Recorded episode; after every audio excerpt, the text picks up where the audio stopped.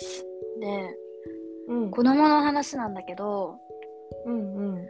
なんか最近ね、すごい、なんか友達と結婚とか子供とかの話が出てて、うんうんで、なんか、ちょっとそういういい話が出てくると悪い目を見たくなっちゃう 性格だから、あの、うんうん。私というパズルっていう映画を見て、うんうん。ね、なんかそれが、こう、子供ができた夫婦が赤ちゃんを産むんだけど、その子がもう生まれてすぐ、こう、わーかわいいとか言ってる腕の中で死んじゃって、うん。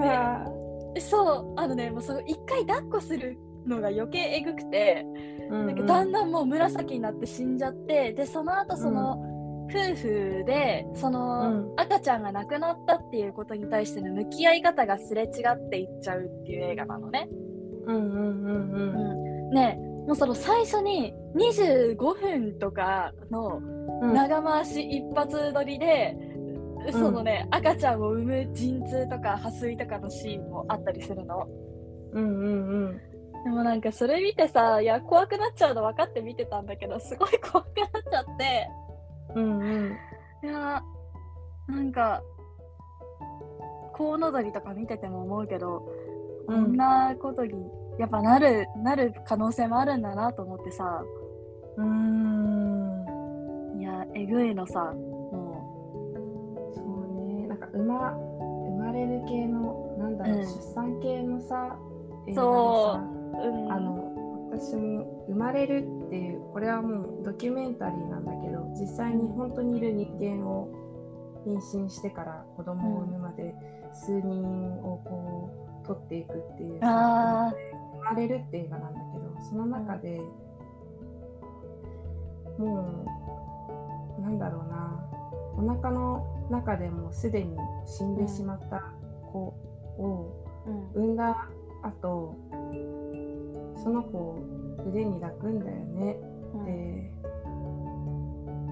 やっぱりこう抱かずにもう顔も見ずに、そのままお別れするっていう選択肢もあるけど彼女は母親はと父親もうん、いや。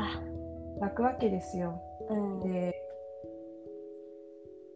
数時間あるいはもうちょっとこう人によってはちょっと聞きたくない話かもしれないんだけど数日間かけてその子はもう、あのもう亡くなられてるわけだからこうちょっと、なんていうの？腐敗が進まないようにこううんうん室温に気を使われつつそのその専用のベビーベッドがあってで数日母親とその赤ん坊との時間を作って、そしてもう時が来たら別れを告げるっていうさうんシーンがあってさあーなんだろうな。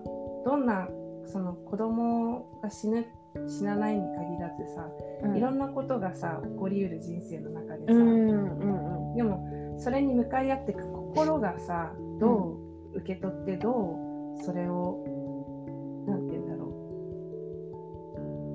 消化消化していく？消化していくかってさ、大事だよなってめっちゃくちゃ重い話をしてしまった。いやそう。なんかその子供にやっぱり使命を託して産んでしまうじゃない、うそうしないようにと思ってもなんか、うんうん。生まれたら楽しいだろうなとかうんうんうんうん。いやなんかねびっくりしちゃっこちらた、うん。こちら側の願いみたいなさ。そうそうそう。なんかあの何？子供産んだら夫婦仲が良くなるだろうとかなんか、ふうんうん。子供産んだら一人前の男女になれるだろうみたいなのって本当それ良くないと思うんだけどなんかそこまでじゃなくてもどうしてもさ、なんか幸せな未来を描くから産むわけで、うんうんうんだって幸せになりたいって思ってなかった。らあんな痛い思いしたくないじゃないこっちだって。うんうんうん。なんか。大変な思いですよね。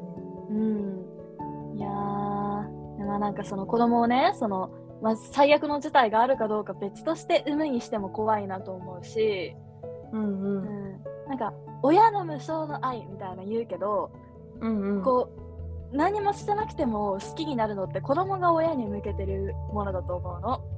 うんうんうんうん。毒親とかっていうのもあるけど生まれた時子供の頃はやっぱさうん。こう野生で親は子供を失っても生きていけるけど子供はそうじゃないじゃない、生きていくための本能としてやっぱり子供は親のことが好きだから、なんかそこにこう、自分は返せるかなっていうのはやっぱり思っちゃうし、うんなんかね。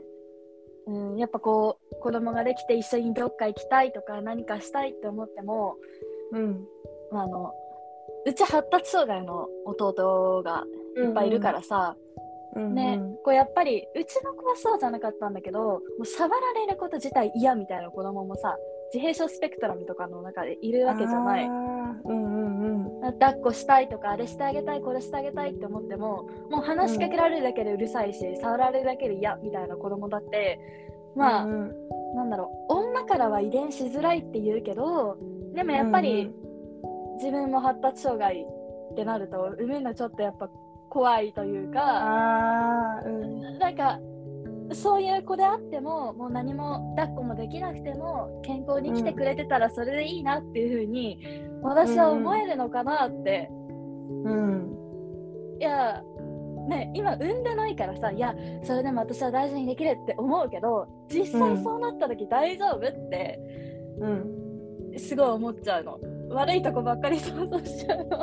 わかるよ。私もさ ADHD と自閉症スペクトラム持っててさ、で、多分それは父から遺伝してるんだと思うんだけどうんなんだろう私がこういう特性を持っている。で子供を産んだら子供がその特性を受け継ぐことは容易に想像できる。で、うん。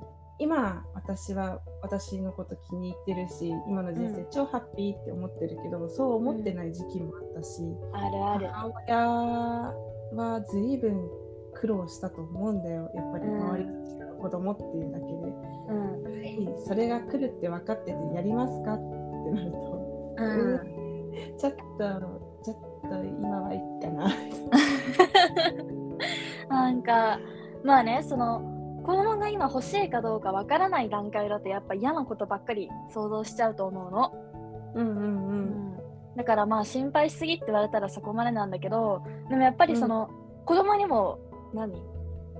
礼儀というか誠意を持って接したいしそれはこの産む前からちゃんと悪いことも想像して、それでも欲しいって思えるかっていうのもまた誠意とか礼儀だったりすると思うから、うんうんうん。なんかいたら楽しいだろうな絶対可愛いなって思って産むってなんかね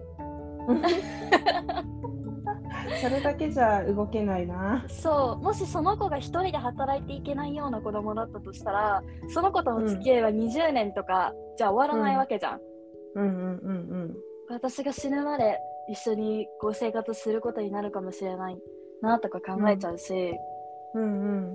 うんまあね現段階じゃわからないんだけど結婚もしてないし。うん。そう。人間関係段階がありますからね考え込んでしまう性格なのでもうん。う彼氏もいないのに そこまで考えてる自分ちょっと思ったりはする 私、えー。なんか昔はもう無邪気に欲しかったんだけどうんうん。今いざお付き合いしてる人がいますとかってなると、まあ、その人とっていうのは別として、うんまあなんかお付き合いっていう段階に来ると次の結婚とか子供とかっていうステップもさこううんうん。現実味を帯びてくるわけじゃん。うん私ももう24歳だし恋人もいるしなんかこの人とじゃなくても今後結婚とかするのかな。子供って産むのかなみたいなうんうんいざリアリティになるとなんか子供一人3000万って言うし、みたいな。そうだよ。声かかるよお金。ねえ。その途中で私がなんかもし癌で倒れたりとかしたらどうしようみたいな、うん。一馬力でやっていけるのかしらみたいなさ、うんうんうんうんうん、うん。そうだよ。そう。まあなんか結婚とかっていうのはもう大人同士ですることだから、うん。まあなんか、なんだろうちゃんとやっていけるかなっていうのは考えるべきだけどこううん。相手を幸せにしなきゃとか、なんか離婚したらどうしようとか、そこまで責任感じなくていいと思うの。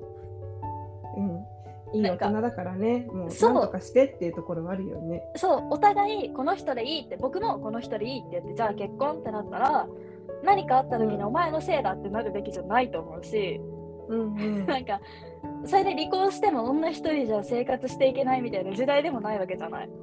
うんうん。うん、だからまあ結婚はそこまでこう、まあこの人でいいって思ったら、時期とか考えずにしても別に私はいいと思うんだけど、うんうん、子供はね、子供はね。今だって私学童保育で働いててうんうん。小学生を相手にしてるんだけど、うん、もうこんな心の柔らかい時期に接するってドキドキだし とはいえねよ。うん、そうとはいえさ学童の先生なんて人生のうちの本当大事な時期に関わりはすれど時間的には一瞬だから、うん、それをだから親として一番もうつながりの最初にね、うん。できる一番つながりの深い人間としてさ存在し,、するっていうのがさ、うん、もうやってる人すごいなって思うもんどんなどんな結果であれどんな状態であれ、それに挑んで挑んでる自覚はないかもしれないけどその状態にあるって言って、お疲れ様ですって思うすごい、うん。すごいよ。だってその頃に言われたこととかって意外と忘れないじゃない。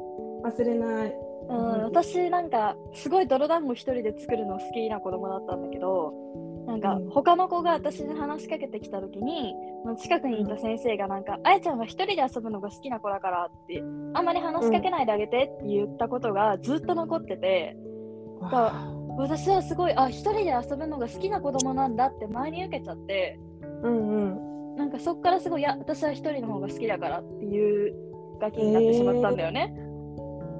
重い。その一言が及ぼした影響が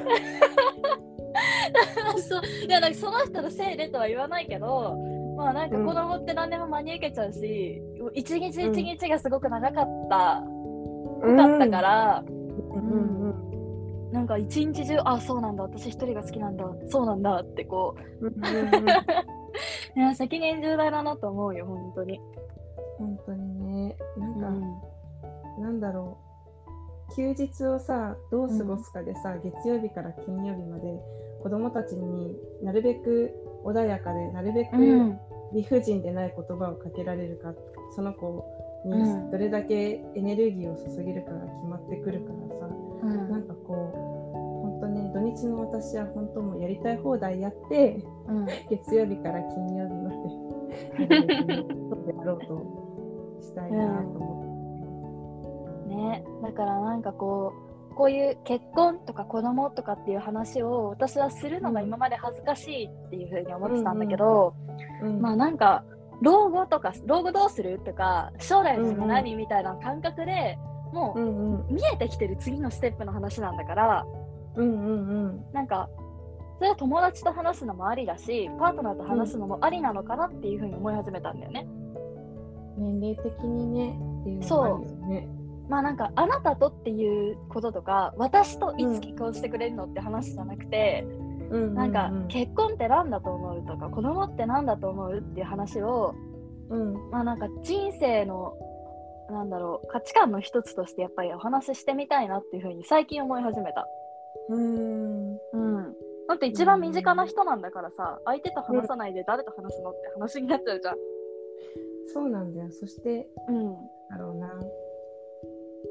どう思ってるか知りたいところでもあるもん。まあんな。なんだろう。話してるうちに自分のさ、なんかこう、誰かと話しててさ、最初うん A っていう意見だったものがさ、あなんか B だった気がするって それ最近すごいやるからね、私。そうそうそう。なんか友達がね。そうそうそう。ね、あやせちゃんからその話を聞いて、なんだろう、思ったのが、うん。最初私は A って思ってたのに B に意見を変えるのに、プライドが邪魔するの。なんかこう、いや、違う、認めたくない。B に賛同しかけてる 私を認めたくないみたいな。でも、そのくだらくだらないプライドに負けてしまうえさえすれば、うん新しいさ、なんかこう、そうそうそうことに目を向けられるというかさ。うん。そうなのよ。一旦どっちも受け入れないと、双方からの視点で物を見れないじゃない。そうそうそうそうそうそう。でも納得してなくても、じゃあ仮に B だとしてみたいな。そう一旦ね。一旦ねうん。でそういうキャッチボールを友達とかパートナーとか家族とするのが楽しいと思そう。だってそういう話をせずに気まずいからいつかプロポーズしてくれるかもみたいなのでお互いの意見をすり合わせずに結婚して子供産んでってなるから失敗するんじゃない。そうだよ。もう聞いてなかったそんなことみたいな感じになるよ、うん。ね。なんか俺は絶対このままいい大学に行かせたいんだとか言ってさえー、みたいな、うん。私はもっと好きなことしてほしいって思ってたんだけどみたいな、うん。後からなったら絶対お互いなんかこういざうんうん焦り出すとさ、余計弾けなくなるじゃんうんうん、ここまでも自分の中でなんていうの、う想像ついてそのつもりでいたのにみたいなのもそうそうそう。で、まあ、なんとかなるだろうとか、そのうち分かってくれるだろう、言わなくても察してくれるだろうが始まっちゃうんだよね。ね